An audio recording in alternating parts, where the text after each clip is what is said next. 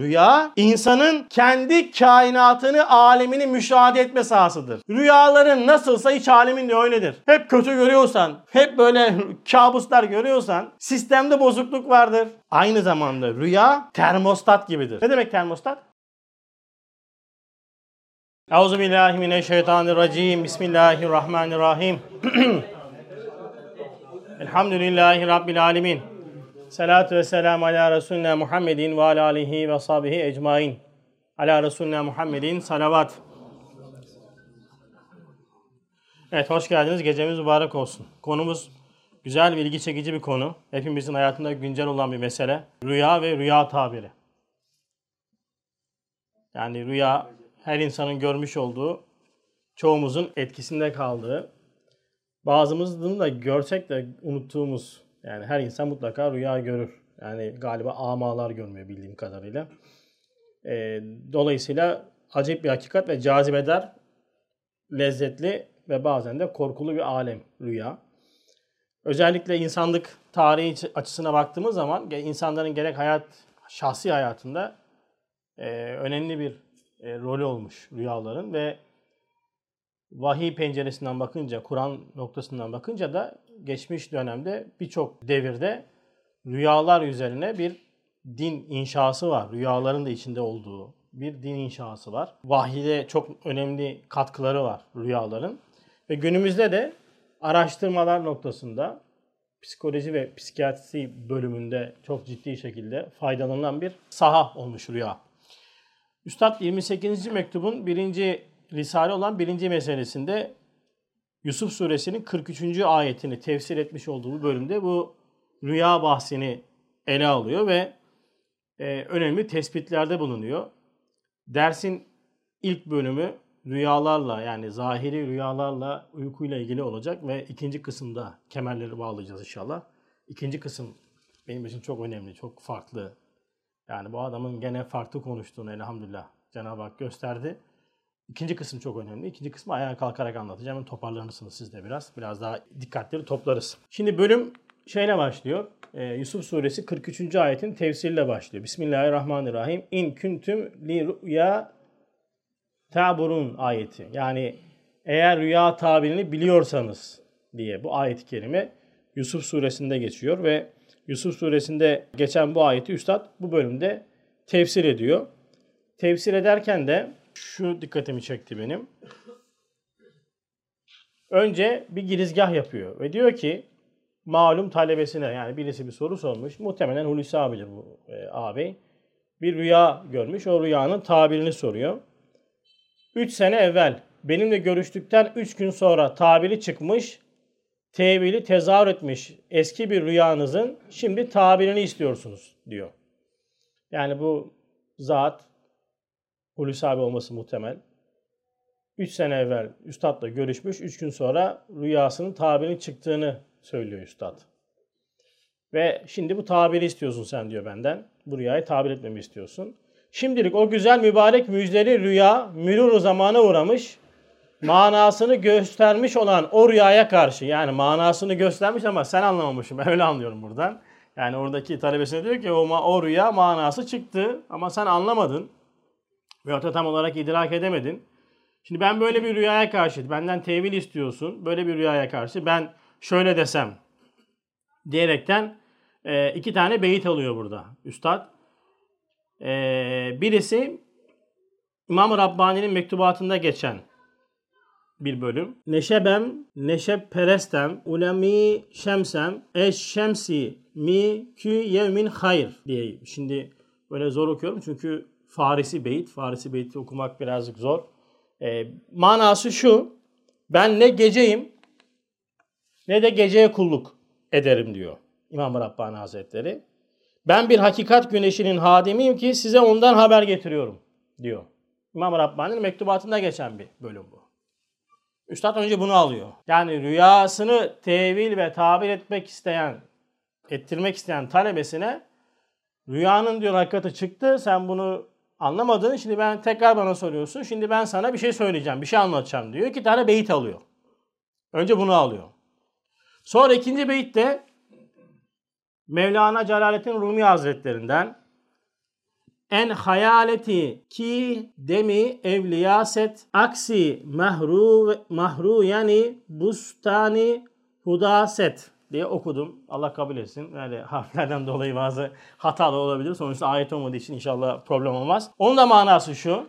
Evliyaya tuzak olan hayaller ilahi bahçelerin ay yüzlü güzellerin akisleridir diyor. Şimdi bu iki tane tabiri niye koymuş buraya? Değil mi?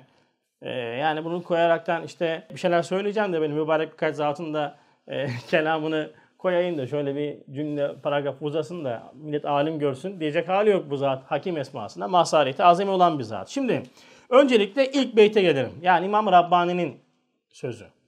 Ben ne geceyim ne de geceye kulluk ederim. Ben bir hakikat güneşinin hadimiyim ki size ondan haber getiriyorum diyor. Yani şimdi gecenin sembol noktasında bir acayip manası vardır. Yani gece karanlık, zahirde karanlıktır. Zulümatı ifade eder, günahları ifade eder, sapkın fikirleri ifade eder. Gece manası, zahir yani manası bu. Özellikle gecelerin insan mahiyetine, bakın burası önemli. Gecelerin insanın mahiyetine fakat şer koyuyoruz. Gece manası Kur'an'la ve sünnetle anlamlandırılmazsa. Çünkü gece aynı zamanda ayettir. Ama gece doğru kullanılırsa, fıtrata uygun olarak kullanılırsa bir ayettir ve kişi terakki vesilesidir. Ne, gecede ne vardır? Teheccüd vardır mesela. Değil mi?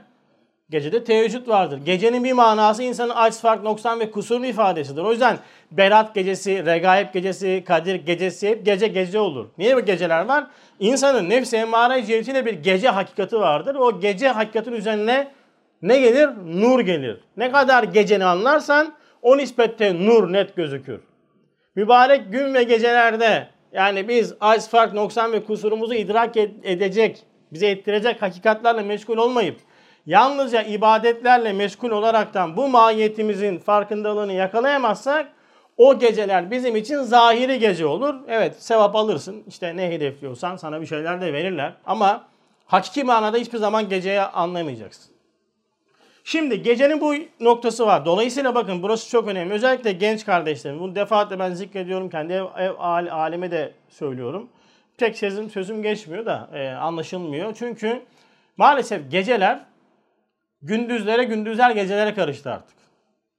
Fıtrat ayarları öyle bir oynamışız ki gece geç yatma, gece geç saate kadar oturma, gece geç saate kadar ders çalışma, nereden çıktıysa, kitap okuma, Bakın bunlar fıtrata aykırı şeyler. Gece ayakta olan gece ayaktakilerle beraber olur. Çünkü her zamanın bir sahibi vardır. Gece zahirde zulümatlıdır, karanlıktır ve o zamana uygun mahlukat yaratılır.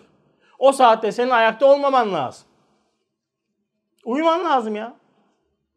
Yani bizim zaten şehir hayatında bu çok dağınık bir sistemimiz var. Biz normalde yatsıdan sonra bizim yatmamız lazım. Sabah namazıyla kalkmamız lazım. Zaten yatsıdan sonra sen yatarsan Teheccüde de kalkarsın, sabah namazına rahat kalkarsın. Sonra işin de bereketlenir. Maddi manevi işin bereketlenir. Ama biz ne yapıyoruz? 2'de, 3'te ayaktayız, yatıyoruz. Sonra göz böyle Miraç vari bir sabah namazı kılıyoruz. Yani inna atana kulü valla yatak soğumadan yalla. Direkt. Ne okuduğumuzu bilmiyoruz, gözümüz açılmıyor, kaçırıyoruz aile mesela Allah muhafaza. Bu işin manevi boyutu. Bir de işin insanın psikolojisine bakan bir tarafı vardır ki bak özellikle gece oturan, gece ayakta olan insanları ben çok tahlil ederim. Etrafında çok adam var böyle. Ruh dünyaları çok çökük olur. Çok karışıktırlar. Mesela çok korkarlar. Tabii kapanıktırlar, korkuları çoktur. Psikolojik sıkıntılıdır yani. Bu korkuları çok olduğundan dolayı mesela gece ayakta durur, kendisi duramaz. Ne yapar? Televizyon açar. İkinci bir ses lazımdır. Böyle tipler var. Televizyon açar, kendi de oturur. Lan niye oturuyorsun? Ya televizyon açık kalsın. Çünkü rahatsız, psikolojik sıkıntı ve hatta kulaklığı takar. Şimdiki kardeşlerin yaptığı gibi işte dini müzik dinler. Dini müzik neyse. Ve hatta gecenin ikisinde sohbet izliyor. Ya ayet diyor ki dinlenme zamanı diyor ayet. Yani fıtrat kitabı Kur'an diyor ki dinlenme zamanı. Sen o saatte oturmuşsun ders çalışıyorsun. Yatacaksın kardeşim 3'te kalkacaksın teheccüd zamanında. Kalk. O saatte bak dipçik gibi ol. Fıtrat ayarlarıyla bozaraktan psikolojimizi bozuyoruz maalesef. O geceye zulmeti içerisinde ben istikametli maddi ve manevi hayat geçiren daha görmedim ben. Gece ayakta olup bakın istikametli maddi Geçin manevi geçtim artık. Yani fazla düşünen yok maneviyata da. Hani maddi hayat yani normal hayat içerisinde huzurlu, rahat olan bir insan görmedim ben. Denk gelmedi bana. Varsa getiren helal olsun. Ha iş icabı, vardiya usulü çalışıyorsundur vesaire. İstisnalar kaideyi bozmaz. Yapacak bir şey yok. Fıtrat gereği. O da fıtrata aykırıdı ama derdi maaşet olunca mecbur konunuyor bazı şeyler. Ha dönüyor zaten. Hep sürekli gece çalışmak azdır. Yani belki güvenlik falan vardır o, o civarda bazı işler. Onlar bile dönüyor. Onlar bile dönüyor. Yani fıtrata aykırıdır. O yüzden gece dedim ya zahir manada bu noktada bunu simgeler. Bir de gece genel itibariyle insan iradesinin ipotek altına alındığı zamandır. Yani insan geceliğin kendine hakim olamaz. O yüzden bütün büyük günahlar gece işlenir. Gece. Niye gece? Çünkü gerçekten de o manevi şey manevi o şey baskı yani erva habise işte cinni ins, şey insi şeytanlar o manevi baskı arttığından dolayı gece çok büyük günahlar işlenir. Ve sabahında da birçok insan eğer vicdan tefessüs etmemişse sabahında pişman olur. Der ki ya nereden gittik yaptık ya. Niye böyle? Niye ya? Aynı sen niye şimdi bunu söylüyorsun? Çünkü oradayken sen zaten kendini vahyin terbiyesine tabi tutmadığından dolayı düştün gece sabahındır işte pişmanlık hasıl oldu sende. O yüzden gece böyledir. İşte Üstad neden geceyle başladı meseleye? Gece zemininde biz rüyayı görüyoruz uykuyla beraber. Ve şimdi kendisine rüya soran talebesine diyor ki sen bana diyor rüya soruyorsun ya ben zaten bu Risale-i Nur vasıtasıyla farklı bir ekol getirdim. Bir tecrit yaptım. Kurbiyet mesleğinde geçmişte rüyalarla süslenen bazı e, terakki yollarını ben artık iptal ediyorum. Ben diyorum ki sana artık ey bu asrın taklidi kırılmış, teslim bozulmuş insanı Hasan, Hulusi, Mustafa kimse kim muhatap oluyorsa bu metoda. Benim size anlatacağım hakikatler Kur'an güneşinin yani gecenin zıttı olan ben bir hakikat güneşinin hadimiyim. Aynı İmam Rabbani gibi. Kur'an güneşinin hakikatlerini anlatacağım. Kur'an güneşinin hakikatlerinin öyle gece zulümatında azıcık parlayan rüyalarla pek ilgisi yok. Sen insaniyetini kullan, gözünü aç, aklını çalıştır, kainata bak. Benim anlatacağım metoda tabi ol ve güneşe tabi ol. Bırak öyle cılız rüyalarla ondan sonra görüntülerle uğraşmayı. Metodu anlatıyor burada birinci nokta. Şimdi geçiyoruz ikinci noktaya. Niye Mevlana Hazretleri'nin ondan sonra söz beytini de aldı? Evliyaya tuzak olan hayaller ilahi bahçelerin ay yüzlü güzellerin akisleridir dedi.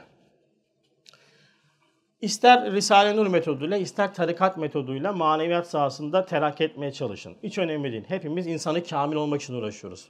Ben, biz, buradaki birçok insan bu hakikatler vasıtasıyla bu mesafeyi yol almaya çalışıyoruz. Bazı ehli tarikat abiler, kardeşler, işte hocalar, işte tarikat e, Şah Nakşibend Hazretleri veyahut da e, Abdülkadir Geylani Hazretleri iki tane ekol, esas ekol onlardır.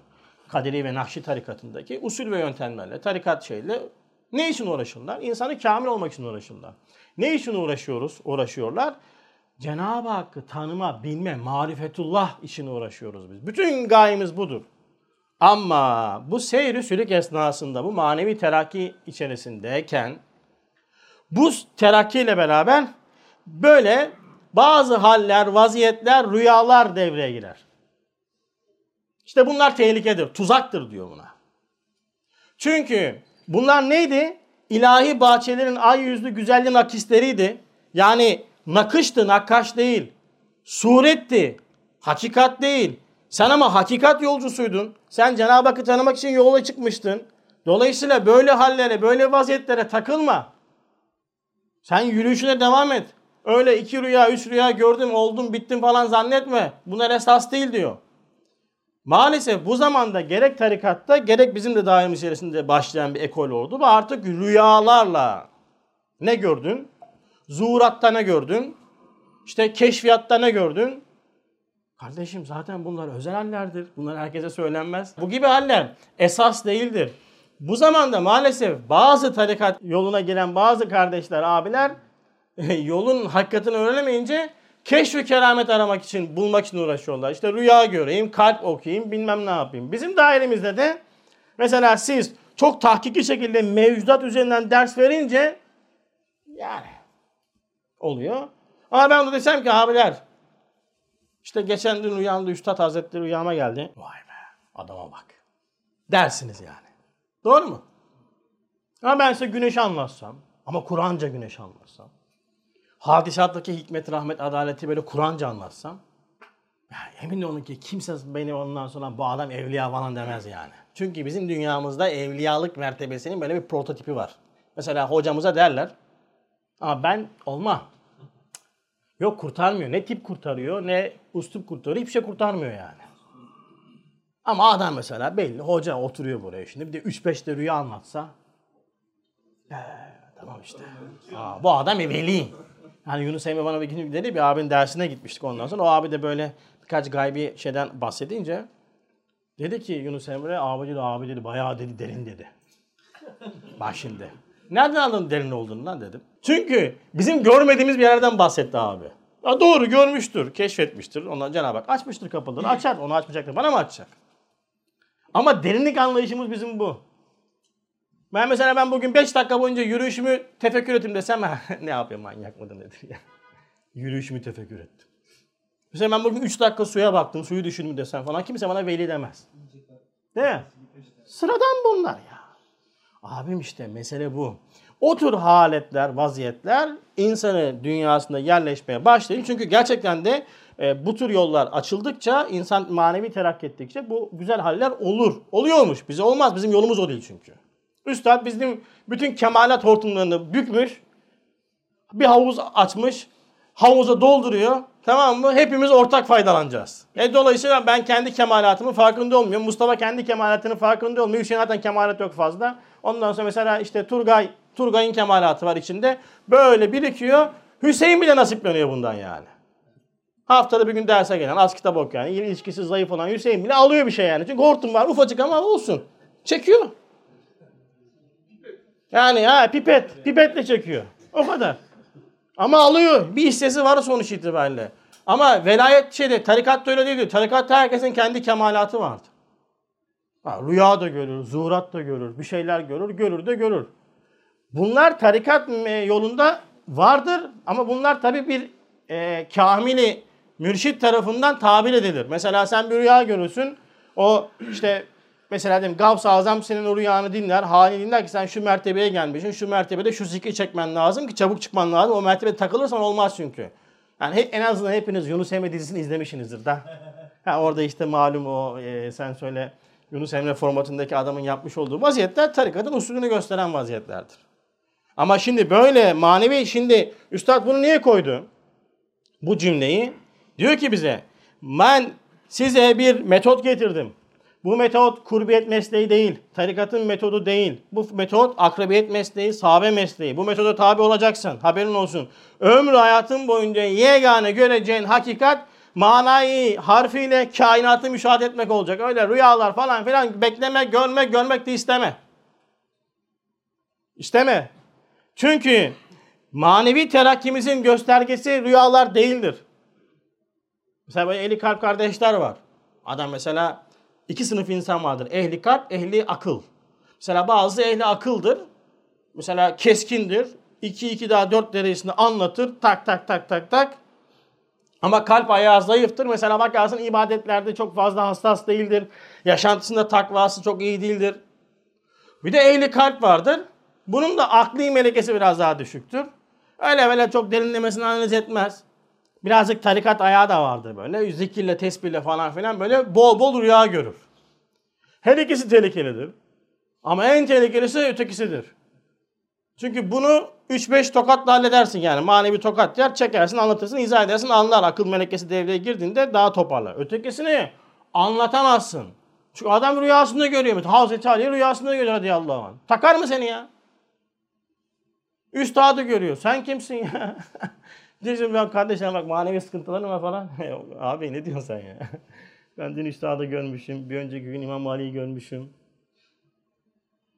Ne diyecek adam? Seni takar mı yani?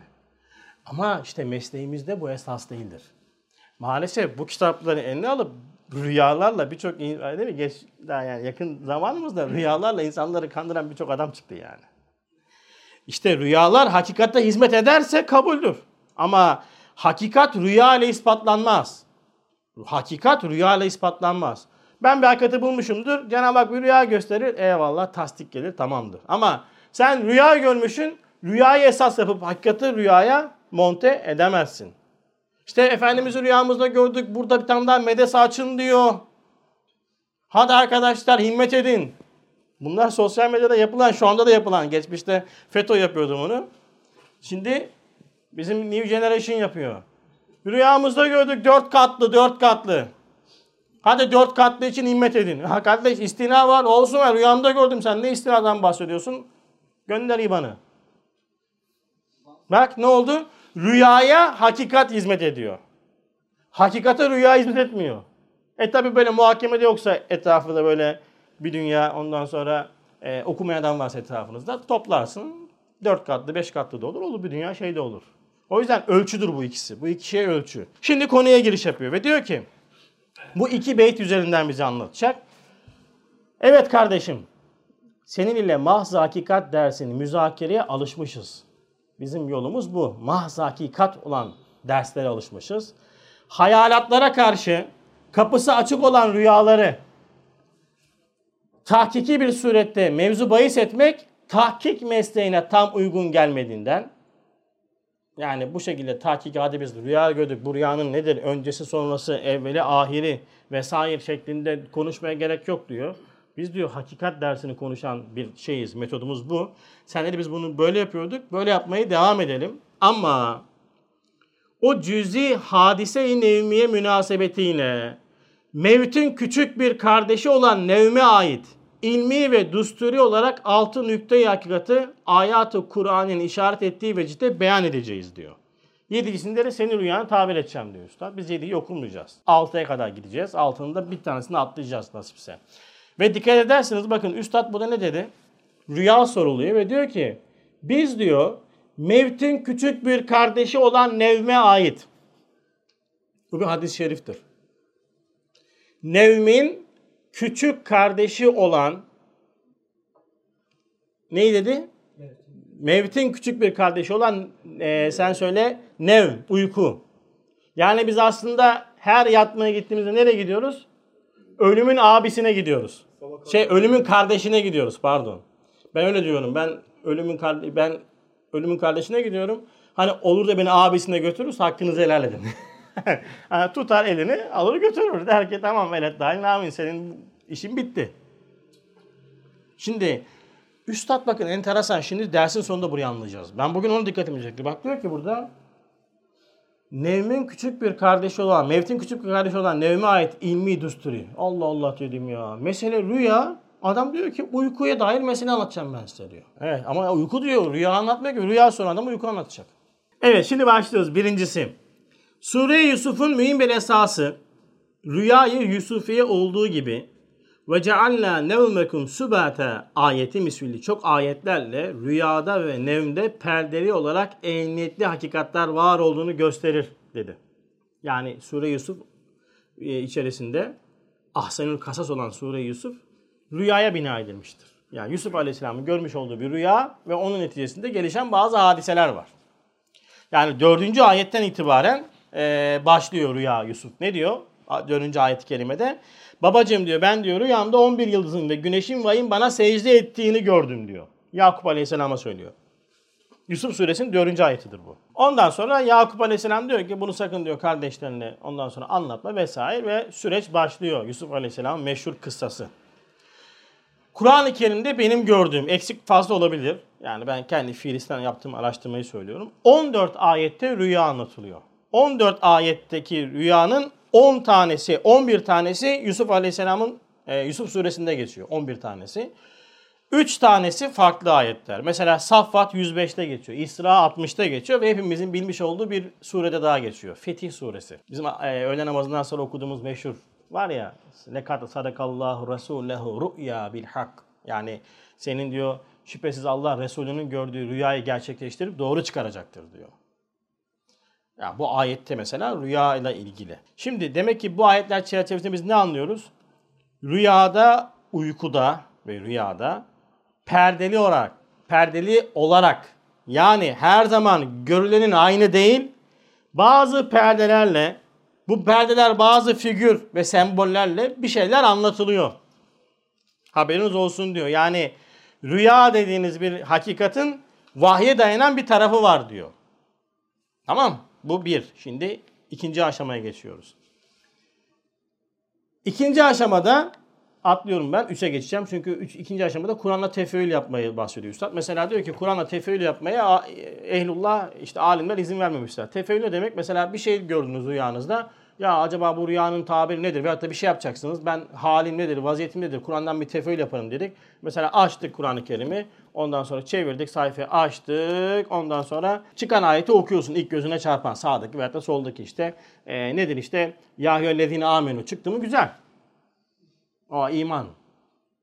Ama şimdi ayetler var ki kafirun, yahyel değil mi? Kul yahyel kafirun dedim. Aa ben kafir oldum falan diyerekten insan o manayı o çıkan ayete göre anlamlarından dolayı mümkün olduğu kadar mümkün olduğu kadar Kur'an'da tefeül yapılmamasını tavsiye eder alimler. Yapım çünkü yese düşen insan kendini ondan sonra e, çok ciddi şekilde kötü gördüğünden dolayı belki şeyden daireden uzaklaşma durumu olabilir. O yüzden bunu yapmayın diyor. İkinci de onu anlatıyor. İkinci bir kısmını sonradan alacağım ben. Üçe geçiyorum ve diyor ki üçüncüsünde hadisi sahih ile nübüvvetin 40 yüzünden bir cüzü nevde rüyayı sadıka suretinde tezahür etmiş. Yani hadis-i sahih ile nübüvvetin yani vahyin 40 cüzünden bir cüzü. Bu bazı hadislerde 46 cüzü geçer. Bir varyantında 70'ler ondan sonra. Tabii bunlar hep belki çokluktan kinayedir. Böyle rakamsal bazı toplamalar çıkartmışlar da ben anlamadığım için almadım. Ee, sen söyle. Teferruata gerek yok. Çünkü e, mesele nübüvvete bakan bir tarafı var. Rüyayı sadıka noktasında. Demek rüyayı sadıka hem haktır hem nübüvvetin vezaifesine, vezaifine taluku var. Şu üçüncü mesele gayet mühim ve uzun ve nübüvvetle alakadar ve derin olduğundan başka vakte talik ediyoruz. Şimdilik o kapıyı açmıyoruz diyor üstad. Açmıyoruz demesinin bir sırrı şu. Bununla ilgili böyle bir araştırma yaptım. Birkaç şey var da hani bir tanesi numune olarak kısacık bahsedeceğim. Çok derin bir konu. Peygamberlere vahiy gelmeden önce mesela normalde e, nübüvvet 23 sene sürüyor. E, vahiy 20 sene. 3 sene bir boşluk var. Fetret dönemidir o. 3 sene vahiy gelmiyor Efendimiz sallallahu aleyhi ve sellem. Hatta ondan sonra galiba Vedduha suresi mi geliyor? Ondan, ilk sure ondan uzun zamandan sonra vahiy kesilince tabii büyük bir imtihan. Hemen işte e, kafirler işte bak e, işte Muhammed'e onların kelamıyla vahiy gelmiyor. Uyduruyordu işte falan filan diyerekten böyle. Peygamber Efendimiz sallallahu aleyhi ve sellem bayağı bir sıkılıyor. Ondan sonra bir 3 sene sonra bir vahiy tekrardan nazil oluyor. Bundan önce ilk 6 ayda nübüvvet zamanından ilk 6 aya vahiy gelmeden önce Efendimiz Aleyhisselam'ın rüyaları çok sadık ve net çıkıyor. Hatta Buhari'de bununla ilgili bir hadis-i şerif var. Efendimiz sallallahu aleyhi ve sellem buyuruyor ki peygamberlere vahiy gelmeden önce rüyalar ile kendileri vahye hazır edilir. Yani aslında şu vahiy gelmeden önce peygamberlerin şuuru vahye hazır hale getiriliyor demek aslında peygamber kendi şuurunda bir derinlemesine yavaş yavaş terakki başlıyor. Aslında vahyi şuurundan alıyor. Sonra o şuurdan dışarı doğru geliyor vahiy. Karşıda melekle tebliğ ediliyor. Cebrail. Ne anlatıyorum ben değil mi diyorsunuz? Vallahi ben de anlamadım ama böyle acip acip manalar var. O yüzden o kapıyı açmamış Üstad. Ben de açmayayım fazla. Çünkü çok garip şeyler yani. Bizim bildiğimiz şeyler üzerinden değil yani şuur altına doğru gidiyor. Oradan alıyor. Sonra dışarı geliyor. Dışarıdan Cebrail'den tekrardan. Dördüncüsü. Rüya üç nevidir diyor. Nedir bunlar? İkisi tabiri Kur'an'la edgafu ahlem ma dahildir. Yani tabire değmiyor. Yani karma karışık. Bu Yusuf Aleyhisselam'ın Yusuf suresinde geçer. 44. ayet. O zamanki Mısır kralı bir rüya görüyor. Rüyasında 7 tane semiz inek değil mi? 7 tane zayıf inek görüyor ondan sonra başaklar görüyor. İşte e, soluk başaklar görüyor. İşte böyle bir rüya görüyor. İşte tabi o zamanlarda e, kahinler ve rüya tabicileri meşhur çağırıyor, toplatıyor, anlatıyor. Diyor ki ben böyle bir rüya gördüm. Nedir bunun tevili, tabiri? Onlar da anlamıyorlar yani. Yani o karışık rüyalar bunlar. Esası yok falan diyorlar. O anda bir hizmetkar ise Yusuf Aleyhisselam'ın aklına geliyor. Yusuf Aleyhisselam hapisteyken iki tane mahpusun şeyini, e, rüyasını tabir ediyor. Ben diyor benim şeye, zindana gönderin böyle bir zat var bu çok iyi rüya tabir ediyor. O rüya çağıralım o rüyayı tabir etsin. Yusuf Aleyhisselam'ı zindandan çıkartıyorlar. Yusuf Aleyhisselam diyor ki bu rüyanın şey hakikati budur. İşte 7 sene çok bereket olacak. Eğer siz bu bereket zamanı iyi değerlendirirseniz stok yaparsınız. 7 senede kıtlık olacak. O zamandaki şeylerinizi muhafaza ettiğiniz zaman kıtlık zamanında sıkıntı yaşamazsınız diyor. Böyle bir ufak bir tabir Yusuf suresinde geçiyor bunlar. Ve rüya tabi mutabık çıkınca zindandan kurtuluyor Yusuf Aleyhisselam ve ondan sonra sonra başbakanlık yani o vezir o baş şey Mısır'a sultan olayı diyelim en basit manada. Şimdi bu rüyayı tabir edememişler o zamanki kainler. Yani üstad da diyor ki rüyanın iki nevi buna buna bakar. Yani edgasu ahlemdir. Yani tabir edecek rüyalar değildir böyle. Nedir onlar peki? Neden emniyeti yok? Yani manası varsa da emniyeti yok. Ya mizacın inhirafından, kuvve-i hayaliye şahsın hastalığına göre bir tergibat ve tasrivat yapıyor, tasvirat yapıyor. Açıklayacağım işte bunları. Yahut gündüz veya daha evvel hatta bir iki sene evvel aynı vakitte başına gelen müheyyiç yani heyecanlı hadisatı hayal taattür eder, tadil ve tasvir eder, başka bir şekil verir. İşte bu iki kısım edgafu ahlamdır tabiri değmiyor. Şimdi üstad üç çeşit olan rüyayı ikiye indirdi. Normalde hadiste üç çeşit geçiyor. Şimdi neden ikiye indirdi? Bakın rüya çeşitleri. Bir normalde hadiste geçen şekli budur. Şeytani rüya, nefsani rüya, bir de sadık rüya veya da rahmani rüya da tabir edilir. Şimdi şeytani rüya nedir? Karışık hayallerdir, kötü görüntülerdir ve yanlış terkinlerdir. Mesela rüyanıza birisi geldi, bir birisinin kılığında, böyle mübarek birisinin kılığında dedi ki, Ey Hasan, sen artık seçilmiş bir insansın ve git Veysel'in kolunu kır, onu döv. Da öldür. Sen de gördün adam baktın ki rüyanda böyle nurani ışıklarla falan geldi böyle. Tabii insan etkilenir. Aa bana böyle dedi. Gidersin Veysel tabii hemen demezler de yavaş yavaş. Öyle derler ki mesela işte git yukarıda bir şey var onu al. Sen gidersin bakarsın abi orada bir şey vardır. Alırsın. Bir şey daha söyler. Tamam O da teyit çıkar yani doğru çıkar. Sen yavaş artık o mübarek gözüken adamın e, söylemlerine güvenmeye başlarsın. Sonra o sana der ki sen Mehdi'sin der. Mesih'sin der. Der de der yani. Olmadı şeyler yaptırır. O tehlikeli bir boyuttur yani oralar. E, gitmedim de gidenlerden duyuyoruz. Şeytan rüya bu. Nefsani rüya günlük etki, bedeni istek ve mizacın durumuna göre şekillenir. Mesela siz rüyanızda böyle ırmaklar, şelaleler görüyorsanız muhtemelen yatarken tuzlu yemişsinizdir. Başka mana çıkarmaya gerek yok bunda. Hatta bununla ilgili meşhur bir anlatılır hikaye vardı. Bir gün bir mübareğin birisi demiş ki Efendimiz sallallahu aleyhi ve rüyamda görmek, görmek istiyorum hoca ne yapayım demiş. Geliyor gidiyor soruyor, geliyor gidiyor soruyor demiş. Görmek istiyor musun? Evet tamam demiş. O zaman gideceksin demiş. Et alacaksın, bol tuz atacaksın demiş. Ama öyle sağlam tuz atacaksın. Onu yiyeceksin sakın su içmeyeceksin. Tamam mı? Haberin olsun. Adam da alıyor tabii mübarek. Alıyor eti basıyor tuzu.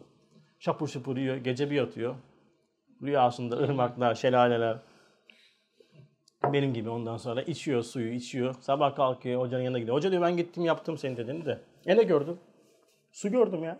Yandım diyor su gördüm. Heh diyor işte ne zaman ki diyor işte Peygamber Efendimiz sallallahu aleyhi ve sellem'de böyle iştiyakla yanacaksın. O zaman da rüyanda göreceksin diyor. Abi güzel bir hikaye ondan sonra anlatılır e, camilerde. Şimdi mizacın durumu bu. Ne, neyin etkisinde kalmışsan sen onu görüyorsun. Tamam mı? Etkidir. Etki tepki noktasıdır. Yani e, şimdi üçüncü kısım rüya ki hakiki manada rüya e, rüyayı sadıka veya da rahmani rüya sadık rüyadır. Bunda da mübeşşirattir. Hadiste mübeşşirat diyor. Ama artık diyor vahiy bitti. Hadiste geçiyor. Artık mübeşşirat var diyor Efendimiz sallallahu aleyhi ve sellem. Tabi ashab-ı kiram söylüyor mübeşşirat nedir? E şimdi vahiy bitti artık ilahi bilgi gelmeyecek. Ama e, Cenab-ı Hakk'ın ilmi sonsuz. Bize bir şey gelmesi lazım. İşte onlar artık diyor yavaş yavaş rüya olarak gözükecek diyor. Özellikle ahir zamanda son demde vakit yaklaştıkça ehli imanın rüyaları çok net ve sayı olacak diyor. Bu rüyalar sadık rüyaların görüntüsü çok nettir. Yani 4K gibidir böyle. Ha 4K gibidir, mübeşşirat vardır. Yani müjde vardır, yol gösterici vardır. Bir de ikaz yönü vardır. Yani ikaz eder, yol gösterir. Bir de müjdeler sana. Şimdi e, sadık rüya kısmı bu. Diğer iki rüyanın karma karışık tabire değmez. Edgasu ahlem olarak Üstad ele almış bu iki rüyayı. Şimdi neden bunu böyle almış? Özellikle bu iki rüyayı böyle anlattık ya. Bakın hadiste geçen şekilde şu. Efendimiz sallallahu aleyhi ve sellem buyuruyor ki rüya herkese anlatılmaz. Yani mesela rüya gördünüz kalkar kalkmaz Halit'e rüya anlatma yani. Halit ne anlar rüyadan ya? Yok yani işin en azından ehli olacak. İşin en azından bir hani bir ilmi bilecek. Bir ehli salat olacak. Çünkü rüya ilk yorumlandığı gibi çıkar diyor. Yani hadiste geçtiği şekilde bir kuşun ayağında bağlıdır diyor. Tabir edilince diyor o artık zuhur edecektir diyor. Dolayısıyla yalnızca rüyanızı akıllı, sizi seven ve da size öğüt verecek olan bir kimseye anlatın. Yani adamın sizi tanıması lazım. Bilmesi lazım. Neyle uğraşıyorsun? Ne diyorsun sen? Vaziyetin nedir? Sen de yani kalp ve ruh bağlantısı olacak. Sen de alakası yok adamın anlatıyorsun. Sen kadar rüya anlatmışsın. Öleceksin sen. Diyor mesela. Ha vakit yaklaşmış. Niye seninki uzaklaşıyor mu? Herkesin vakti yaklaşıyor. Uzaklaşan yok ki. Doğan herkes yavaş yavaş yakınlaşıyor. Şimdi kime anlatıyorsun sen? Bütün gün adam eşarp katlamış. Al parayı ver doları ondan sonra al Benjamin'i ver euroyu. Şimdi rüya. Yok abi buna sor sen ondan sonra işte kesiye kesik nasıl gider? Polyester değil mi? Vesaire. Bunu sor. Ya işi bu abim. Yani özür diliyorum da kimse kırılmasın ya. Uğraş alanı bu adamın. E şimdi sen de bana gelsen ki abi kesik kesik polyester polyester ne demek bunu ne diyorum abi sen? Benim sözümü iş yapar mısın? Rüyamızda mal satıyoruz siparişe aklımıza da kalıyor. Niye? Tabii. Çünkü o etkilenmişsin oradasın sen yani. Anladın? O yüzden rüyaları herkese anlatmayacağız. Şimdi Edgasu ahlamı iki noktada ben e, kendi dünyamda şekillendirdim. Ha şuraya atlay- atlayalım. Mesela kötü bir rüya gördünüz. Sabah kalktınız kötü bir rüya gördünüz.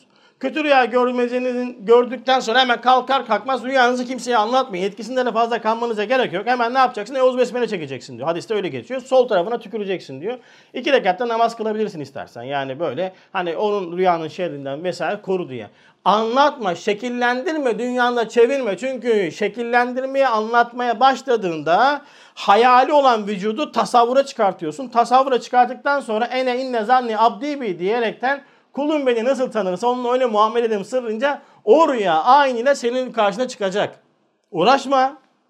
Niye uğraşıyorsun ya? Niye böyle gördüm? Çok kötü gördüm. Çok kötü bir şey olacak ama bakalım ne olacak. Bak bir şey olacak. Tamam sen dua ediyorsun. Sen dua ettiğin için olacak belki. Ama sen onu ciddiye almasaydın. Hadiste olan şekilde ki Euzu Besmele dedim Euzu billahi mineşşeytanirracim Bismillahirrahmanirrahim değil. Euzu billahi mineşşeytanirracim diyeceksin. Yani vehmine atılan o vesveseyi ve vesveseyi vesvesenin hakikati yoktur değil mi? Vesvese. Vesvese vücudu değildir. Vücudu olmayan bir şeyi virüsü antivirüsle yok edeceksin. Diyeceksin ki takmıyorum senin bu bana bu atmış olduğun görüntüleri. Tak geç yoluna devam et. Öyle bir takılıyor ki rüyalara. Ne acaba? Ne olacak acaba? Ya geç işte ya. Şimdi Edgasu Ahlem iki tane kelimeden oluşuyor. Bir, edgaf yani ilgi alanı olarak ifade edilmiş bazıları tarafından bu. Bazı alimler tarafından. Ahlem de mira, mi, e, mizaca bakıyor.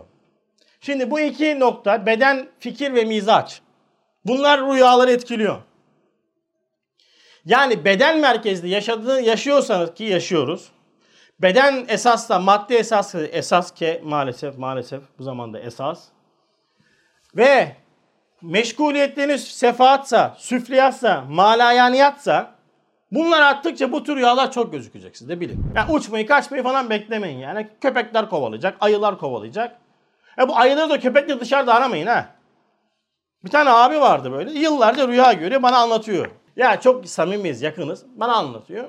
Ya diyor rüyamda hep köpek görüyorum. Köpekler kovalıyor falan. Abi de rüyasında köpek gördüğü zaman hep böyle hariçte ona düşmanlık yapacak birisini arıyordu böyle. İşte Serkan bana zarar verebilir. Sonra dedim ki ben abiyi çok iyi tanıyorum. Yani öyle yakınım yani. Biliyorum hissiyatlarında kabalık olduğunu. Ve biliyorum birilerine taktığını. Mesela şimdi ben Hüseyin'e taktım. O abi çok takardı böyle. Tamam mı? Dedim abi dedim sen dedim dışarıda dedim böyle köpek arıyorsun ya. Dedim bu sakın dedim senin bu hissiyatların olmasın. Aynen adamı bak. Vay be dedi ya. Ben dedi yıllardan beri dedi. Hariçte köpek arayıp durdum dedi ya. Vallahi adam bak aynen. Sen dedim bak şu abiyle geçen problem yaşadın. Bence onun etkisi olabilir mi dedim. Aynen dedi öyle dedi Hasan dedi ya. Vallahi bak ha. Hakikatli adamdı yani. Aynen dedi dediğin gibi ya. Ben dedi hissiyatlarım bozuk olunca dedi demek ki beni köpek kovalıyor. Biz ne yapıyoruz ama? Köpek olunca hakim bana zarar verecek. Kutsal ben ve bana zarar vermek için uğraşanlar. Ayı gördüm, ayı gördüm. E, köpek büyüdü işte. yani bozuk hissiyatım büyümüş, daha da büyümüş. Yani ayı haline gelmiş. Ayı nerede? Aynanın karşısında. Ayı nerede? Ayı içinde. Ayı hissiyatlarında. Ayı ne arıyorsun dışarıda ya? İnsanlara suizan etmeyi bırakacaksın böyle olunca. Kendinle uğraşacaksın. Ama insan bunu dışarı atınca bu sefer Recep sana bir şey söyleyince işte köpek çıktı. Bak rüyamda köpek görmüştüm gördünüz mü çıktı işte bak. Ve diğer bir noktadan bakın. Ruh, ruhunuzu muhafaza edemezseniz. Görüntüler, bak geçen paylaştım hatta. Girenlere dikkat edemezseniz abiler çıkanlara engel olamazsınız. Ya sen bütün gün televizyon izle, video izle, onu izle, bunu dinle, şunu izle, bunu dinle. Senin ne görülmesini bekliyorsun rüyanda ki? Yüklediğin manaları göreceksin. Yüklediğin şeyler çıkacak alemine. Onu düşüneceksin. Onu düşüneceksin. O gözükecek. Hatta fiillerini o senin tanzim edecek. Fiillerini senin tanzim edecek. Dinlediğin müzikler fiil, fiillerini tanzim ediyor ya. Arabesk dinliyor. Bir tane birisi vardı arabesk dinliyor. Böyle açmış. Ya adamın yani kişinin de ben ailevi sıkıntılarını biliyorum. Ya dedim sen bu arabeksi dinliyorsun ama sen farkında mısın? Bu bu şekil bu müzik senin hayatına bakış açını de şey yapıyor, düzenliyor. İşte sana verdiğim yıllara lanet olsun bilmem ne işte ben böyle bir şey görmediğim falan filan böyle yani karşı tarafa saydıran tamam mı? Sen farkında olmadan bunu dinlerken oraya gayz besliyorsun. Oraya bak onu dinliyorsun. Aha da beni anlatıyor diyorsun. Oraya gayz besliyorsun. Oraya öfke besliyorsun. Kendinle uğraşmıyorsun ki. Giriyor ve değiştiriyor seni. Giren her şeyi değiştirir, dönüştürür. Unutmayın bunu. Bir güzel kelam duyarsınız. Böyle olur. Bak ne oldu? Güzel kelam girdi. Bir de ses, görüntü pakettir. Alır sana. Ben mesela bir şey söylüyorum size. Ben size hissiyatımla söylediklerimi taşıyorum. Siz de hissiyatımla alıyorsunuz. Mesajda da bu vardır mesela. O yüzden kavgalı olduğunuzda böyle hırlaştığınızda eşinizle ki yapmazsınız böyle şeyler de mesela arkadaşlarınızla yazışmayın abi yazışmayın. Ara ara. Çünkü sen yazıyorsun ne haber? Bak ne haber yazıyor gördün mü? Tek kelime. Hiç hayata sormak yok. Kısa cevap veriyor. Ne yazsan ters anlayacak. Ne desen yanlış anlayacak. Çünkü ha aynen sesli mesaj atarsın. Ara daha iyi ya. Bu sefer niye aramıyorsun derler. Aynen. İşte bu sefaat, süfliyat, malaniyat arttıkça bu iki rüya yani e, Edgasu Ahlam'ın iki tane rüyası ki bunu mesela adamlar şey yapmışlar. Birisi psikolojiye bakıyor, birisi psikiyatriye bakıyormuş. Ha ben bunları dünyama oturtamadığımdan dolayı yani araştırmadım fazla E, ama doğru. Birisi ruha bakıyor, birisi psikiyatri. Psikiyatride malum ilaç tedavisi vardır. Mesela psikolojide ilaç tedavisi yoktur. Telkinat vardır. Ondan sonra işte e, yöntemler vardır. Ama bu ikisi ona bakıyormuş. Şimdi bu nokta yani böyle bir hayat çöp tenekesi gibi hayattan ne beklenir? Çöp tenekesi var kaldır ne kokar? Çöp kokar. Değil mi? Sen çöp tenekesi açtın. Elhamdülillah kokuya bak be mis kamber kokuyor der misin yani? E niye? Çöp atıyorsun. Yani sen çöp atıyorsun. Dizi, yarışma, süfliyat, malaniyat, reels videolar. Onu at, onu at, onu at. Çöp tenekesi. Şimdi gece bir yatıyorsun. Açıyorlar kapakları. Dışarı çıkan görüntüler, kokular bunlar. Rüyayı sadıka ise alemi misalle giriş kapısıdır. Bakın alemi misal yani ne demek? Görüntünün olduğu ama vücudun olmadığı alem. Gayb alemin ilk kapısıdır. En tehlikeli alandır burası. En tehlikeli alandır. Çünkü alem misale girdiğinizde bizim çok böyle bir cihette dostlarımız, bir cihette çok ciddi düşmanlarımız vardır. Cinler. Yani dost olan cinler vardır. iman ehli iman cinler. Bir de bizim rakiplerimiz vardır yani. O bölümde işte tehlikelidir. O misal, o alem misal o yüzden alem misal e, hem alemi gayiptir hem alemi şehadettir. Alemi şehadetten görüntü alır, mana alemi gayipten gelir. Şekiller oradan gelir. Anlamlandırmak zordur. Burası ruh ve kalp ile anlaşılır. Yani böyle bir bilgi seviyesinde anlaşılacak olan bir şeydir burası. Bu böyle yani letafet arttıkça, bedenden, bedenin kayıtlarından kurtuldukça bu tür rüyalar artar. Yani sen maleyat ile yani ne demek? Böyle güzel işlerle, tefekkür, Kur'an okuma, zikirle uğraştıkça, tefekkürle uğraştıkça, hakikatlerle uğraştıkça bu tür rüyaları görmeye başlarsın. Hayatın budur bunu görmeye başlarsın. Dolayısıyla hayatınız rüyadır aslında.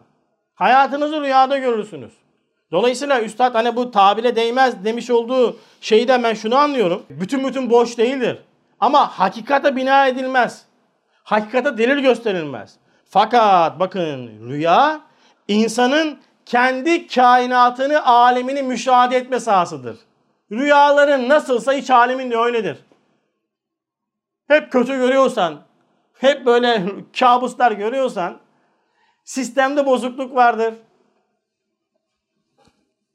Aynı zamanda rüya termostat gibidir. Ne demek termostat? Mesela termostat vardır kombide, termostat vardır değil mi arabada. 90'a geldi mi açar. Yani haddi geçmemesine izin vermez değil mi? 90'a geldi çünkü 95 olsa 100 olsa motor yanacak. Şimdi insanın dünyasında, insanda cihazatı manevi var değil mi? Duygular var. Birikimler var. O birikimler, o duygular belli bir yüksekliğe geldiğinde onun boşaltılması lazım, nötrize edilmesi lazım. Örnek vereyim mi? Gençler iyi bilirler. Sabah kalkarsın banyoya gidersin. Niye? Ya bir fıtri bir durum bu. Yüklemiş olduğun enerji nötrize edildi. Termostat attı çat. Rahatladın. Rüyanda ağladın. Niye ağladın? Çok ciddi bir duygu birikimi yaşadın sen. Farkında değilsin. Değil mi? Rüyanda ağlayaraktan sen bunu boşalttın işte. Bir termostattır yani. Termostat atar. Evet yani önemli bir nokta. Bak diğer bir nokta bu da çok önemli. Fena fani bir adamın güzel bir baki sözü bu. İsim vermeyeceğim. Acayip adam yani iyi yakalamış. Diyor ki rüyalar ruh sağlığının gardiyanıdır diyor. Ruhun diyor gardiyanıdır diyor. Neden? İç dünyamızda kötü işlerle, hislerle uğraşırken, uğraşıyorsak, uğraşıyoruz. Birilerine hatalar yapıyoruz ya. Bir şeyleri yanlış yapıyoruz ya. Rüyalar vasıtasıyla ruh sıkıntı çekiyor. Bakın ruh rüyada ruh açık bırakan devreyi kapatmak için uğraşır. Örnek vereyim. Sürekli aynı rüyayı görüyorsanız, geçmişte yaşadığınız bir problem olmuş mesela. Siz o orayı onu vahiy ile anlamlandıramamışsınız, çözememişsinizdir. Açık kalmıştır orası. Ruh döner dolaşır orayı kapatmak için uğraşır. Hep aynı rüyayı görüp duruyorum ya. Acaba neden? Kap ya kardeşim hani muhasebeciler burada bilirler ondan sonra. Fatura kapatmamışsın sen değil mi? Hesapta açık gözüküyor. Böyle gözüküyor. Ya bunu kapatacaksın. Ama kapatamıyorum. Sen biliyorsun o zaman uğraştın ne diyeyim ben sana kardeşim kapatamıyorsan. ya niye açık bırakıyorsun? Ruh neden açık bırakıyor orayı abim? Ruh tesiri hakikinin kaynağını aradığı için tesiri hakikiyi bulunca da oradaki hikmeti, adaleti, rahmeti göreceğinden dolayı kapatır, dosyayı kapatır. Daha da uğraşmaz ruh onunla. Ama sen bırakmışsın böyle. Dönüyor dolaşıyor oraya. Dönüyor dolaşıyor oraya. Burayı kapat diyor. Tamam. Burası önemliydi. Bak açık bırakmayacağız. Dolayısıyla manevi yaralarımız, rüyalarımız çok önümüze çıkar. Geçmişte yaşadığımız travmalar, işte bir hadise bizi üzmüştür, çok üzmüştür. Haddinden fazla üzülmüşüzdür. Yani aslında haddinden fazla üzülmek ehli imanın işi değildir ama demek ki o pozisyonda ehli iman değilsin sen. Yani demek ki ehli dalalet olarak yorumladın o hadiseyi. O hadise döner dolaşır, döner dolaşır. Sen dönüp dolaşıp orayı görürsün, dönüp dönüp orayı görürsün ve böyle gider bu iş. Tamam. Şimdi devam ediyoruz. Şimdi üçüncü kısma geliyor ki iki tanesi Edgar Ahlem anlattı. Rüyayı sadıkadır. Peki rüyayı sadıka nasıl gözükür? Bak şimdi o da doğrudan doğruya mahiyeti insanideki latife-i Rabbaniye alemi şehadetle bağlanan ve o alemde dolaşan duyguların kapanmasıyla, durmasıyla alemi gaybe karşı bir münasebet bulur, bir menfez açar. O menfez ile vuku'a gelmeye hazırlanan hadiselere bakar ve lehv-i mahfuzun cilveleri ve mektubat-ı kaderinin numunelerinin evinden birisine rast gelir. Bazı vakit bazı vakat hakiki görür ve o vakatta bazen hayal tasarruf eder. Suret libaslarını giydirir. Bu kısmın çok enva ve tabakatı var. Bazı aynen gördüğü gibi çıkar. Bazen bir ince perde şeklinde çıkıyor. Bazen kalınca bir perdeyle sarılıyor. Ne demek bu? Anlamaya, anlatmaya çalışacağız. Şimdi Rüyayı sadıka. Ben rüyayı nasıl görüyorum? Bak geçmişte ben rüyayı böyle anlatıyordum. Allah'tan o zamanlar böyle kayıt yoktu. Daha yeni ders anlatmaya başlamışım. Tamam mı? İşte sıkmasyon ders yapıyoruz yani. Anlatıyoruz tabii genciz.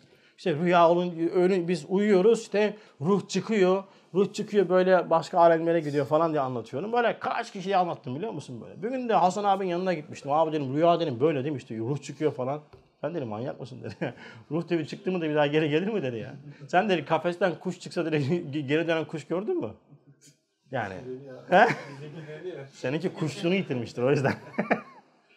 Hakiki manada yani hani kainat böyle mesela sen dışarıdan kuşu al içeri koy tutamazsın. O kafes kuşudur. Yani Genetik olaraktan ondan sonra annesinden gelen bir huydur o. Mesela bazı yerlerde kuşlar bir yere iniş yapıyorlar orada ölüyorlar.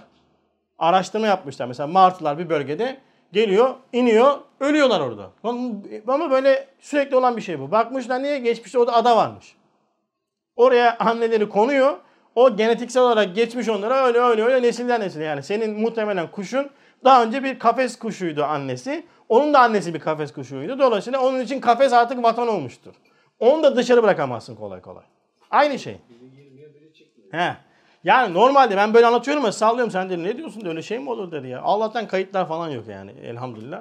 Normalde insan uyuyunca yavaş yavaş bilinçaltına, şuur altına doğru yolculuğu başlar. İnsanın mahiyeti böyle. Yani binlerce alemin cem olduğu bir varlığız biz. İnsan dediğimiz varlık böyle. Ha şimdi biz bu ali varlığı hani böyle ceset, mide, affedersiniz uçkurla anlamlandırınca tabii o yüzden biz edgasu ahlemden başka bir şey göremeyiz yani. Varsa yoksa kötü rüyalar böyle e, kabuslar, karabasanlar.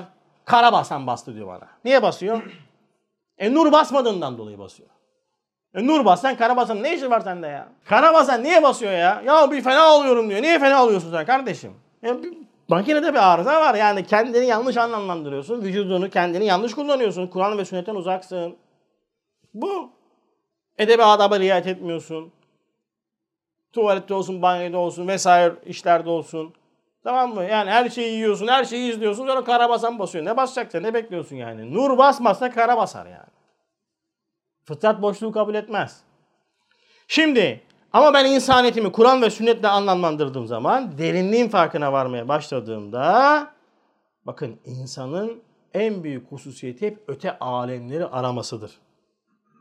Uykuya girdiğimizde bizim şuur altında yolculuğumuz başlar ve latife-i Rabbaniye dediğimiz bizim manevi bir cihazatımız varmış.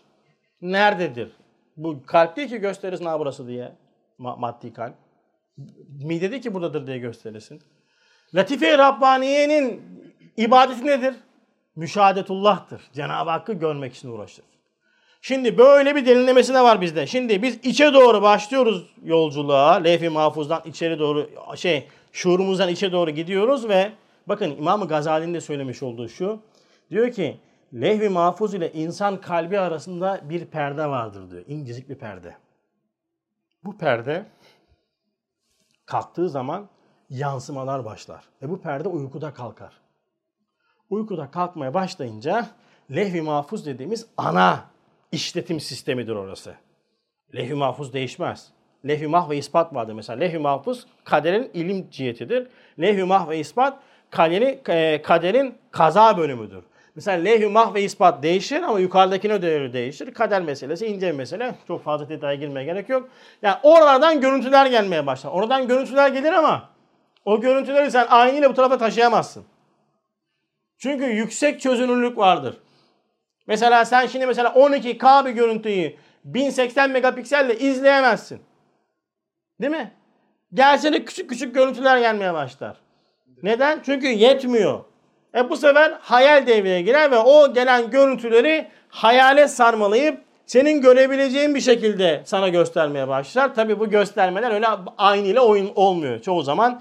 Ya ondan sonra e, resimle ya figürle ya sembolle sana bazı gaybi haberler gelmeye başlar. Gaybi dedi mesela işte yarın öbür gün başına gelecek bir hadiseyi Cenab-ı Hak sana oradan gösterir. Bunu hepiniz yaşamışsınızdır ya. Bazen bir rüya görürsünüz ve rüyanız çıkar. Değil mi? Fıtri bir durumdur bu. Yani herkes mutlaka yaşamıştır. Çok böyle keramet var değil. Mesela ben bir gün e, yaklaşık bir 15 sene önce matbaada çalışıyorum. Şoförüm. Rüyamda o bir gece önce arabayı kaza yaptığımı gördüm. Yalnız kalktım lan dedim arabayı kaza yaptık dedim dikkatli araba kullanayım bugün ha falan dedim tamam mı? Ford Connect var daha yeni almışız şirketin arabası. O gün var ya böyle her yere böyle şey ip gibi gidiyorum. Yavaş yavaş yavaş yavaş. Son saat 6.30'da patron dedi ki git bir matbaada işte onu topla getir dedi. Yarın dedi ayıklarız falan. Tamam dedim. Giderken de diyorum ki o oh, elhamdülillah bugün çok yere gittim. Kaza olmadı çok şükür dedim. Matbaacılar şey Topkapı Demirtaş şey site var. Yukarı çıkıyorum böyle arabayla yavaş yavaş. 30'da çıkarken karşıdan bir araba geldi. Vurdu. Sağ far kırıldı. Lan kurtulamadık. Kader hükmünü verdi mi beşer iktidar ve ihtiyar susuyor. Bak böyledir bu iş. Yani ha dersin oldu işte oluyor. Her rüyamda gördüm görürsün. Nereden gördün? Bak bazen aynıyla görürsün bazen resimle bazen sembolle görürsün ama görürsün. Dolayısıyla rüya aslında şuur altına bir iniyorsun sen. Rüyada şuur altına iniyorsun. Dolayısıyla şimdi Üstad burada mesela 5. de şeyi anlatıyor. E, rüyayı sadıka diyor hissi kabel vukunun diyor bir şeyidir. Fazla inkişafıdır. Mesela insan bazen olacak şeyleri hisseder. Değil mi? Örnek olarak söyleyeyim. Ee, bazen bu felaset gibi gözükür, bazen keramet gibi gözükür. Mesela valideler çocukların başına bir şey gelmeden önce bazen hissederler değil mi? İçine bir sıkıntı girdiler falan. Bakarsın çocuk kaza yapmıştır, bir şey olmuştur. Veyahut da sen bir şey diyeceksin, mesela bir şey hissedersin. Dersin ki ondan sonra bu olabilir ve olur. Bazen hiç hesapta yokken dersin ki ya işte Baran geldi. Baran gelse de güzel olurdu. O anda Baran içeri girse. Baran şu anda merdivende oturuyor onu görüyor musunuz? Yani içeri girdi bak mesela. Bu bir keramet olurdu. Siz bu Baran'ın orada olduğunu görmeseydim, söylemeseydim ben size. Hemen yerdiniz ondan sonra işte Hasan abi de olmuş falan derdiniz. Ama alakası yok. İşin latifesi bir yana şimdi bak bir şey olur ve sen onu önceden söylersin. O olur. Hissi kabil vuku de üstad buna. Hissi kabil vuku. İşte rüya tamam mı? Rüya avam için dahi bir nevi velayete mazhariyettir. Velayet mertebesinde bir mazhariyettir. Kimin için ama? Avam için. Bir insanın rüyası çıkıyor. O adam mübarek olduğunu göstermez abiler. Mübarek olduğunu göstermez. Bak avam için diyor velayetin bir mertebesidir. Rüyası çıkıyor. Çıkar. Kimisini Cenab-ı Hak böyle menfezlerini açık yaratmış ya. Kimisi öyle de gerçekten de yani. Dinle diyanetle alakası yok bu. Yani hep, bütün hepsinin dinle alakası yok yani. Avamın velayet mertebesidir. Peki nasıl oluyor? Evliya gibi gaybi ve istikbali şeyleri görüyorlar. Evet nasıl diyor uyku nasıl ki avam için rüyayı sadıka cihetinde bir mertebeyi velayet hükmündedir. Öyle de umum için gayet güzel ve muhteşem bir sinemayı Rabbani'nin seyrengahıdır. Bak şimdi neymiş? Uyku muhteşem bir sinemayı Rabbani'nin seyrengahı. Fakat güzel ahlaklı güzel düşünür. Güzel düşünen güzel levhaları görür. Fena ahlaklı fena düşündüğünden fena levhaları görüyor. Hem herkes için alemi şehadet içinde alemi gayba bakan bir penceredir. Hem mukayyet ve fani insanlar için sahayı ıtlak bir meydan, bir nevi bekaya mahsar ve mazi ve müstakbel hal hükmünde bir temaşagahtır. Hem tekalifi hayatiye altında ezilen, meşakkat çeken zihruların istirahatgahlarıdır. İşte bu sırlar içindeki Kur'an-ı Hakim ve cealna nevmekum subatan evindeki ayetlerle hakikati nevmi ehemmiyetle ders veriyor. Şimdi uykunun rahmet yönlerini anlatacak bize. 7 tane rahmet yönünü anlatıyor bize. Uyku yani uyku zemininde ben rüya görüyorum ya. Uyku esas olan uykudur. Hakikat olan uykudur rüya değil. Uyunca rüya görürsün. Uyku çek rüya yok. Rüya var mı? Var. Nasıl var? Uyku zemininde var. Uykuyu çek, rüya yok. Anladınız mı? Bak bunu kafanızı yerleştirin. Ha. Sonra bir, rahmet yönleri. Rüyayı sadıka cihetiyle avam için mertebi velayettir. Yani o anlarda veli olabiliyoruz işte gaybi bazı şeyleri görmekle. Velayetin bir mertebesini. Yani diyorlar evliyalar işte gaybı bilemez. Niye? Annem biliyor. Böyle mi? Böyle, böyle tipler var mesela. Velayeti inkar ediyorlar mesela. Yok diyor. Veliler diyor gaybı ancak Allah bilir. Çünkü ayetin ifadesi. Kardeşim gaybı Allah bilir ama mutlak gaybı Allah bilir. Gaybın ne- nevileri var. Cenab-ı Hak bazı gaybi bir hadisatı ehlullah'a, başta Peygamber Efendimiz Aleyhisselam olmak üzere değil mi? Oradan ders alan insanlara haber verir, o zatlarda işaret eder. Ben de inanmam böyle bir şey. E annen rüya görüyor çıkıyor buna nasıl inanıyorsun? Sen rüya görüyorsun, gaybi ben demiştim, görmüştüm diyorsun. Nasıl inanıyorsun buna? Bak velayetin bir mertebesi. İki, umum için gayet güzel, muhteşem bir sinemayı Rabbaniyedir. Beda, bilet bedava. Sinemayı Rabbaniye. O yüzden yatarken ona göre yatacaksın yani.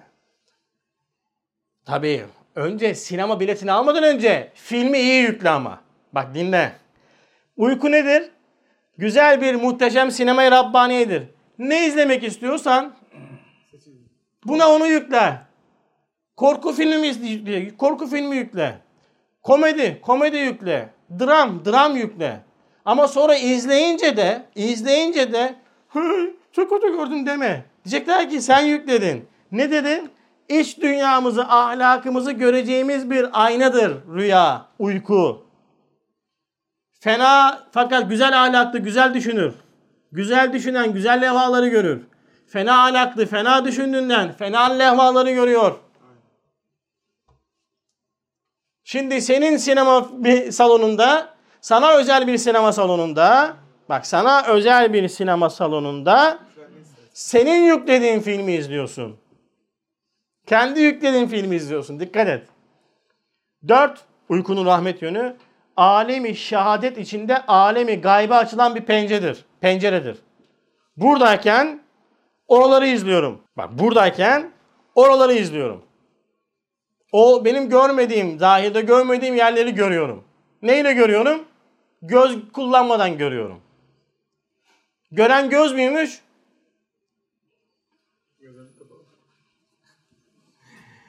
Gözlerimi gör, kullanmadan bir şeyler görüyorum. Görüyorum desem. Bak şimdi kapattım gözümü ben. Abiler görüyorum. Yani aç gözünü. Gören göz mü? Madem gören gözse gözün kapalıken nasıl görüyorsun? Neyi görüyorsun?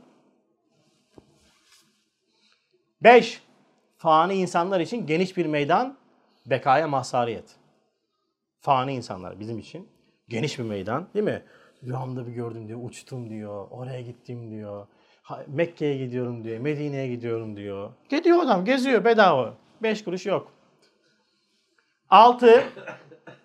Üç zamanı, üç zamanı aynı anda temaşa ediyoruz. Mazi, müstakbeli halde görüyoruz. Halde yani burada görüyorum. Bu zamanda maziyi görüyorum. Bu zamanda geleceği görüyorum. E demek ki o zaman mazi ve müstakbel hal aynı. Aynı. Ha demek ki ben kendi insaniyetimi geliştirdiğimde mazi müstakbel halden kurtularaktan bir anda birçok şeyi görebilme yetisine sahip olabilirim. Böyle bir özelliğim var benim insaniyetimin. Ama ben tabii bunu kullanmıyorum çünkü benim için insaniyet deyince mide, kuvve-i şehriye rahat. O yüzden hazır zamana müptela ve orada kalıyoruz biz. Ama çıktı mı bak bu var. Ve son olarak yedincisi hayat teklifi içinde ezilen ruhun. Ezilen ruhun. Farkındaysan ruhun ezildiğini. Ruhun ezildiğini nereden anlarsınız? Ruhun eziliyor mu? Nereden anlıyorsun ya? Veyahut da ruhunuzun ezildiğini anladığınızın göstergesi nedir? Daralmak. Zaten daralıyor mecbur artık. Anlayıp tedaviye başladığının göstergesi. Namazdır namaz. Benim, bakın benim kainatta bu hayat, maddi hayat içerisinde ruhumun ezildiğinin farkına varıp Kur'an'la hayatımı ve kainatı, hayatı anlamlandırdığımın en büyük göstergesi, büyük bir, çok büyük bir göstergesi namazdır. Hasreten öğle namazıdır. Nereden söylüyorsun bunu Hasan abi? Okuyorum şimdi. Zuhur zamanı ki. Öğlen.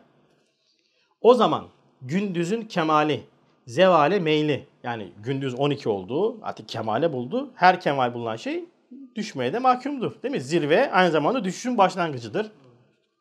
Zevale meyli ve yevmi işlerin avanı tekemmülü. Yevmi işlerin, gündüz işlerin artık yavaş yavaş kemale erdiği bir zaman. ve meşagelin tazikinden, dünyevi işlerin tazikinden muvakkat bir istirahat zamanı ve fani dünyanın bekasız ve ağır işlerin verdiği gaflet ve sersenlikten ruhun teneffüse ihtiyaç vakti. Öğle ezanı okunuyor. Sen öğle namazını ikindiye yarım saat kala kılıyorsan senin kardeşim kusura bakma öyle ruhun falan ezildiği falan yok. Sen kendini kandırma. Ya Allah kabul etsin namazı kılıyorsun bir şey demem ben sana. Fıkhen namaz kılıyorsun sen. Ama fıkh ekbere göre namaz kılmıyorsun sen. Normalde nedir biliyor musunuz? Sen artık bunalmışındır. Artık yevmi işler, dünyevi işler seni bunaltmıştır. Ezan okunur. Allahu Ekber, Allahu Ekber dersin. Oh elhamdülillah camı açtık ya. Çok şükür ben gidiyorum abi. Abi iş var falan. Bak bırak kardeşim ya. Biz bunun için gelmedik bu dünyaya ya. Şöyle bir nefes alalım ya. Biz ne yapıyoruz? Ezan abi dur daha yeni okundu ya. Dur dur dur dur dur dur dur. Hadi namazı kılalım çabuk abi 30 30 abi. Çok çok çok çok çok çok çok. Allah kabul etsin. Yani bu işi ruhen hissetmek lazım. Ya bakın bu fıtratın karşılığıdır. Bak şimdi camı niye aç diyorsunuz? Bunaldık abi ya. Değil mi? Kapat kardeşim açma. Abi bunaldık bunaldık. Kimse diyor mu siz camı aç? Israr var mı camı aç? Allah aşkına camı açın diyor? Açın diyorsun. Kendin istiyorsun. Değil mi?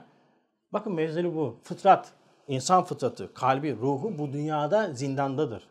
Zindan olduğunu görünce ibadetler falan abi nefes alma zamanıdır. Dersler nefes alma zamanıdır.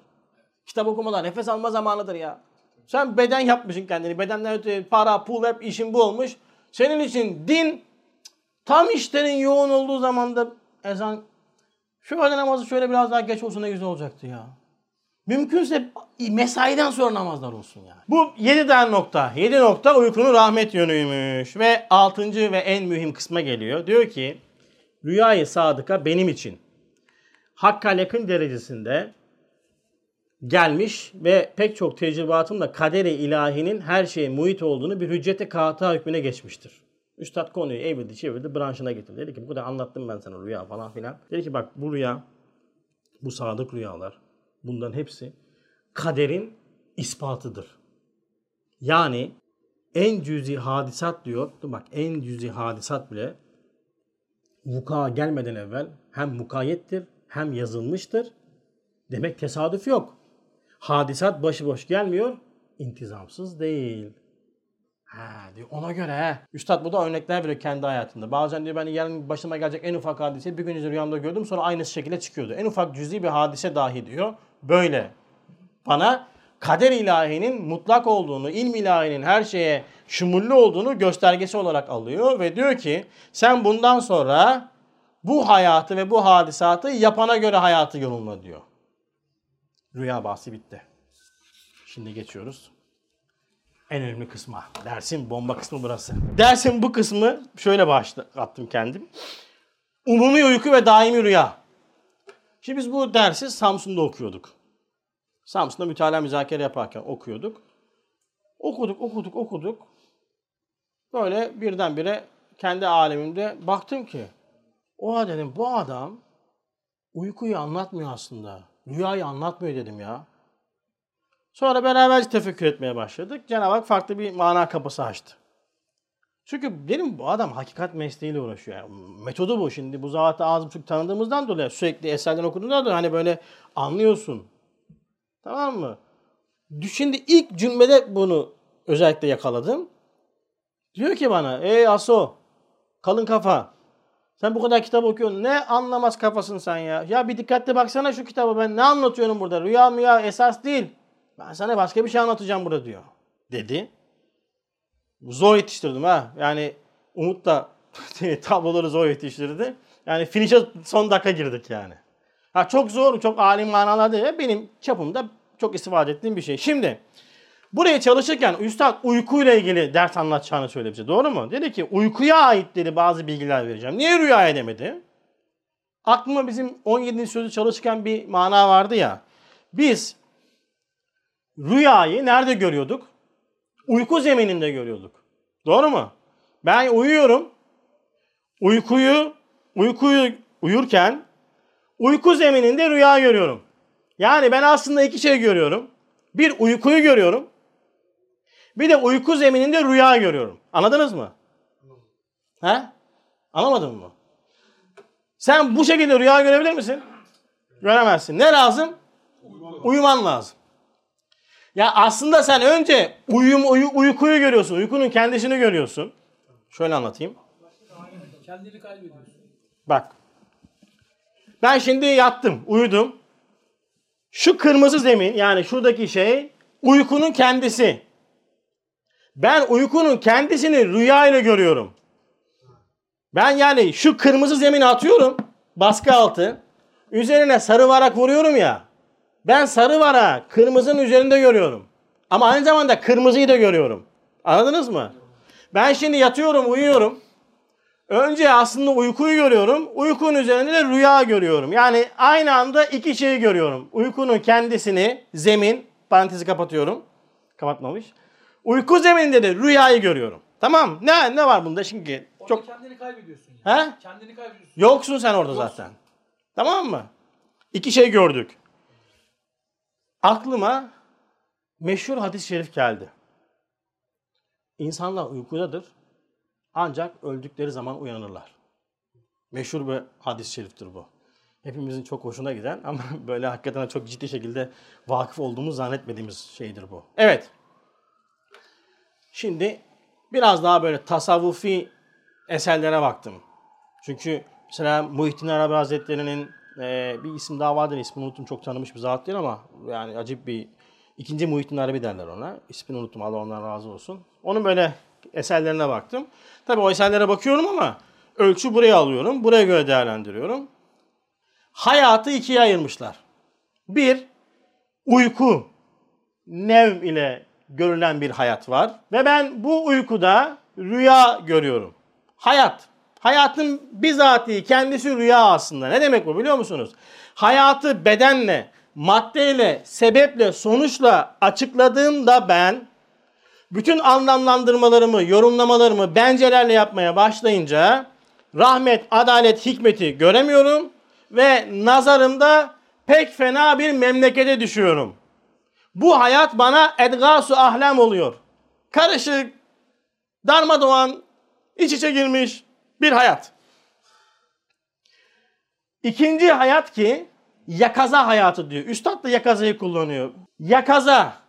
Ne demek yakaza? Uyanık alem. Yani uykudan uyanman lazım.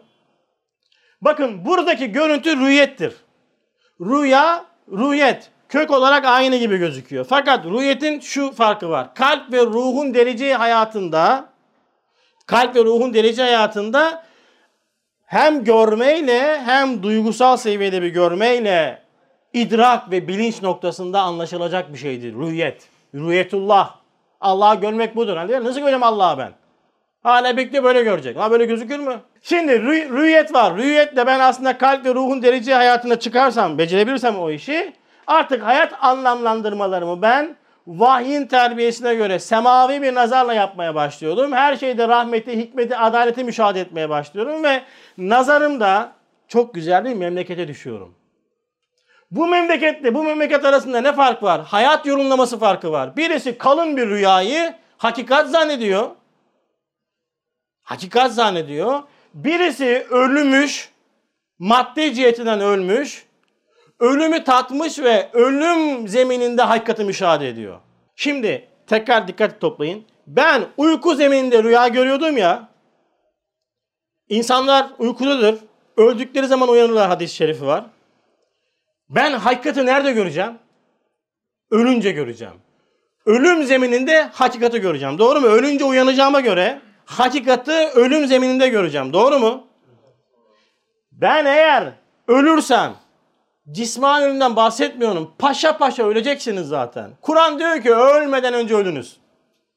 Yani hayatı maddeyle, sebep sonuçla, bencelerle anlamlandırma. Böyle görünce sen rüyada kalıyorsun. Rüyayı hakikat zannediyorsun. Çok inciniyorsun. Çok hırslanıyorsun. Doymuyorsun. Biriktiriyorsun. Sürekli şekilde hır hır hır hır hayat yaşıyorsun. Ey Hasan uyan. Vahyin terbiyesine gir. Bu hayatın hakikatini anla. Uyan. Yakazaya geç. Yani bu maddeyle anlamlandırma. Sebep sonuçla anlamlandırma. Kendi bencerenle değil. Vahyin terbiyesiyle Kur'an sünnetle anlamlandır. Hakikati gör. Rahmeti idrak et, hikmeti idrak et, adaleti müşahede et ve nazarında çok güzel memlekette yaşa. Rüya, hakikat bu. Ancak ölünce hakikati görürsün. Sadık rüya olur. Hayat sadık rüya olur. Eğer bunu yapmazsan rüya olur. Rüya içinde rüya, nefis, şeytan vurur da vurur buradan. Şimdi bakın bu cümleyi aldım. Sonra şu cümle. Dedim ki bu adam böyle söylüyor. Şimdi ben böyle anladık ya bunu.